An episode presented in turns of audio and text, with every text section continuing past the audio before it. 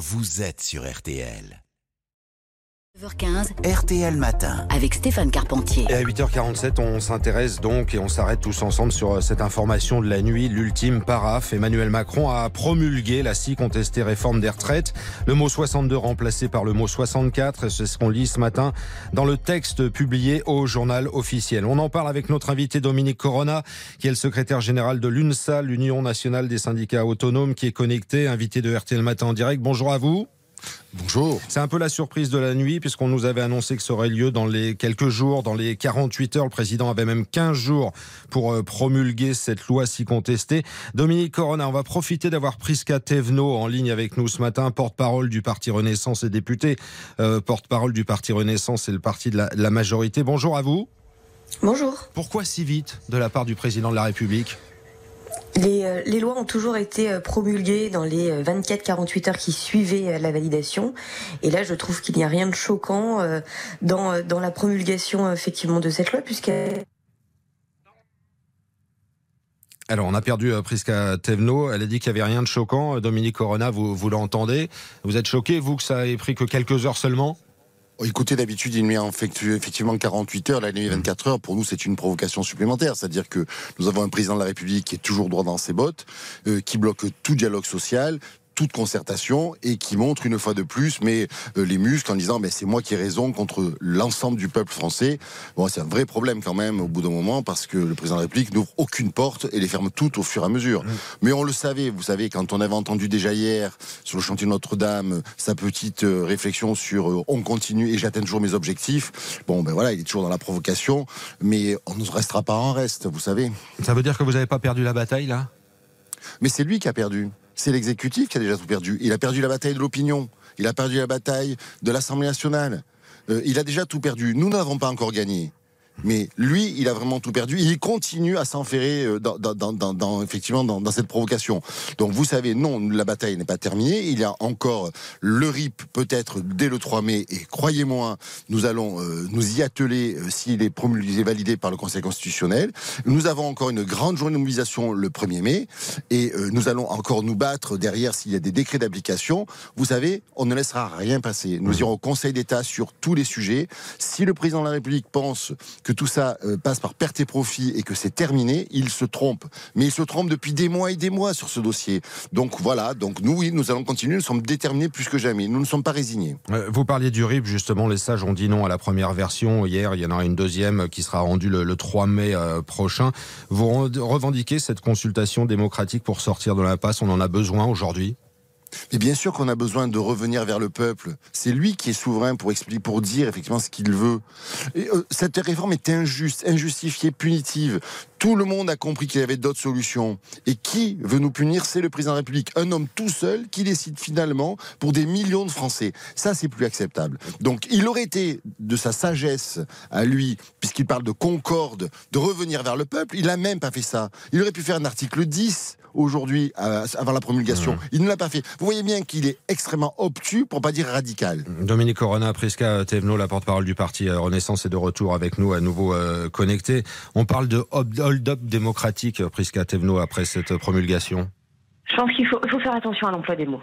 Il faut faire attention à l'emploi des mots parce que euh, aujourd'hui, si nous pouvons avoir ce débat sur un, un média libre et indépendant, moi en tant que Mhm. représentante politique, monsieur en tant que représentant syndical, s'il peut y avoir des manifestations organisées légalement en France et que d'ailleurs nous pouvons même euh, critiquer notre démocratie, eh bien c'est bien parce que nous avons une démocratie qui fonctionne. Et attention à vouloir trop la pointer du doigt, on finit par l'abîmer et on finit par nuire à nos propres libertés. Donc moi, ce que j'entends, oui, Oui. Vous, vous dites oui encore au dialogue, alors que les syndicats n'en veulent pas pour l'instant? Mais attendez, euh, le, le dialogue, il est nécessaire dans cette nécessité euh, d'apaisement. D'ailleurs, c'est euh, Sophie Binet que j'entendais hier euh, dire qu'elle souhaitait l'apaisement. Eh bien, pour apaisement, il faut dialogue. Et ce dialogue, il a existé, il existe et il doit continuer à exister. Il a existé au cours euh, des derniers mois, des dernières années, sur différents sujets, sur la formation professionnelle, sur l'apprentissage, sur le sujet de la recherche du plein emploi, et il doit continuer notamment sur le rapport au travail et le partage des richesses. Moi, ce que je dis encore une fois, euh, attention, attention à ne pas tout mélanger, à ne pas venir pointer du doigt notre démocratie. Dominique Corona, secrétaire général de l'UNC, le, le, dialogue, pour l'instant, vous n'en voulez pas, vous n'irez pas à l'Elysée, vous répondrez pas à l'invitation d'Emmanuel Macron? Écoutez, nous lui avons demandé de nous recevoir il y a quelques semaines. Il a donné une fin de non-recevoir. Aujourd'hui, euh, il veut parler de tout et nous, on dit non, il y a un problème sur les retraites. Donc euh, oui, il faut faire attention de ne pas abîmer la démocratie. Et donc pour ne pas l'abîmer, il faut revenir vers le peuple quand il y a un problème aussi grave en France. Donc voilà, je suis d'accord avec la porte-parole euh, de Renaissance. Effectivement, on ne peut pas aujourd'hui dire que la démocratie la mettre, la mettre en accusation. Mais par contre, quand on ferme toutes les portes du dialogue, quand on ferme toutes les portes de la concertation, on se, on, se, on se retrouve avec un, un problème démocratique. Donc quand c'est comme ça qu'il y a autant de tensions en France, le seul moyen de s'en sortir par le haut, c'est de revenir devant le peuple. Et, et donc et le RIP sera peut-être une bonne solution, et nous, nous soutiendrons cette, cette, cette, cette demande. Et maintenant que c'est promulgué, maintenant que c'est fait, qu'est-ce que vous pouvez espérer concrètement, Dominique Corona? Oh bah écoutez, ce qu'on peut espérer, c'est donc effectivement le RIP le 3 mai, de beaucoup de monde le 1er mai. Parce qu'il faut effectivement que les Français, ce jour de la fête du travail, s'en empèrent dans, le festif, dans la responsabilité, pour dire au gouvernement, à l'exécutif, au président de la République, nous sommes toujours opposés à cette réforme parce qu'elle est toujours injuste, plus injuste encore qu'hier avec la décision des sages qui a enlevé un certain nombre d'éléments plus positifs. Donc oui, il faut être massivement dans la rue, et je vous le dis, et je le dis euh, euh, à Madame Thévenot, euh, s'il y a des décrets d'application, nous ferons comme sur l'assurance chômage qui n'avait pas été concerté avec les partenaires sociaux, nous irons jusqu'au bout, nous irons jusqu'au Conseil d'État et nous ferons tout pour faire obstruction dans la légalité, dans ce que nous donne la, la, la Constitution et le Code du travail. Prisca Thévenot, le combat continue du côté des, des syndicats, on l'entend. Hein. Moi, ce que j'entends, et c'est tout à fait légitime, c'est des revendications euh, très fortes exprimées, et ça, il n'y a pas de débat. Euh, encore une fois, moi, ce que j'entendais je, il y a quelques jours, c'est... Euh, le Conseil constitutionnel, alors pas spécialement vous, monsieur, hein, mais en général, le Conseil constitutionnel nous donnera raison puisque euh, la façon dont cette loi euh, a été mise en place est euh, anticonstitutionnelle. En tout cas, elle, ne revêt pas toutes, toutes les normalités constitutionnelles. Force est de constater que le Conseil constitutionnel, qui est une instance importante, indépendante, s'est prononcé sur la validation de cette loi. Maintenant, ce qu'il faut continuer à avoir, c'est effectivement ce dialogue, cette recherche de faire avancer un certain nombre de sujets, des sujets qui sont nécessaires, des sujets qui nous dépassent même dans, dans notre échange aujourd'hui, et nous devons pouvoir continuer à le faire. En revanche, quand vous dites nous avons besoin que cette loi soit suspendue, attention, n'oublions pas la finalité de cette loi. La finalité de cette, de cette loi, c'est d'assurer un financement pour notre système de retraite. Donc il s'agit bien évidemment des pensions de retraite de demain, mais également des pensions de retraite d'aujourd'hui.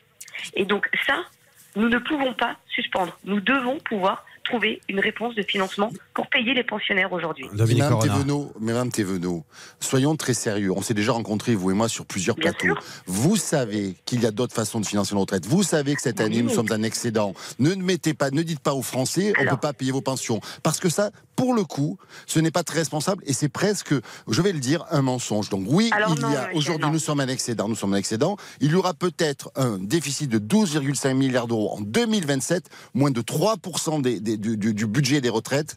Ça veut dire qu'effectivement, nous ne sommes pas Non, en faillite. Et il y a d'autres solutions. C'est votre François Bayrou qui est dans votre camp avait proposé un point de cotisation employeur Alors. supplémentaire, 7 à 8 milliards d'euros. Vous avez refusé. Merci, vous aviez une, merci vous avez de plein de citer, solutions. Dominique Merci de citer. Merci, merci monsieur de citer euh, monsieur Bayou, Bayrou parce que vous le savez très bien justement. Alors, à citez-le jusqu'au bout, parce que lui-même dit qu'il y a un problème de financement puisque l'État met au pot 30 Mais- milliards d'euros par an. En revanche, là où vous avez raison, hein.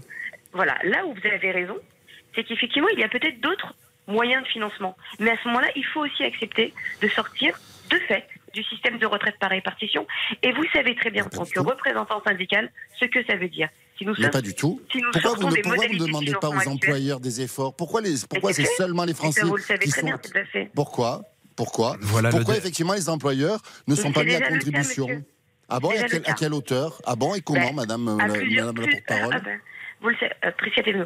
Euh, le sujet, vous le savez très bien, c'est le pacte social, la C3S, la- le, le versement sur le versement de dividendes également sur l'impôt Ah non, sur les mais ça, non, mais sociétés. aujourd'hui, sur les, les efforts supplémentaires, sur les efforts ça, c'est les supplémentaires, sur les efforts supplémentaires, que leur demandez-vous aujourd'hui? L'emploi des seniors, rien. La pénibilité, Ah, ça, rien. c'est un vrai la, cotisation, la, cotisation, so- la cotisation sociale employeur, rien. Vous demandez simplement aux Français de payer toutes les additions Non, et vous faites des cadeaux êtes- aux employeurs. On va s'arrêter là-dessus. voilà. Dominique Et ça, Corona et voyez bien. Prisca Les Thévenot. Je- 12,5 milliards d'euros, je vous le dis, nous avions fait des propositions extrêmement précises au gouvernement qui les a refusées. Donc nous, nous sommes en colère parce que le président de la République, c'est lui qui bloque le pays aujourd'hui et qui refuse de nous écouter. Et ça, ce n'est pas acceptable. Merci, on comprend bien qu'on est revenu un peu à la case départ et que le dialogue est, est pas si simple entre les, les deux camps. Merci à Prisca Thévenot d'être intervenu porte-parole du parti Renaissance et d'avoir été en direct face à Dominique Corona ce matin, secrétaire général de l'UNSA. On prolonge tout ça dès le début du journal de 9h, évidemment. Très bon réveil à vous tous.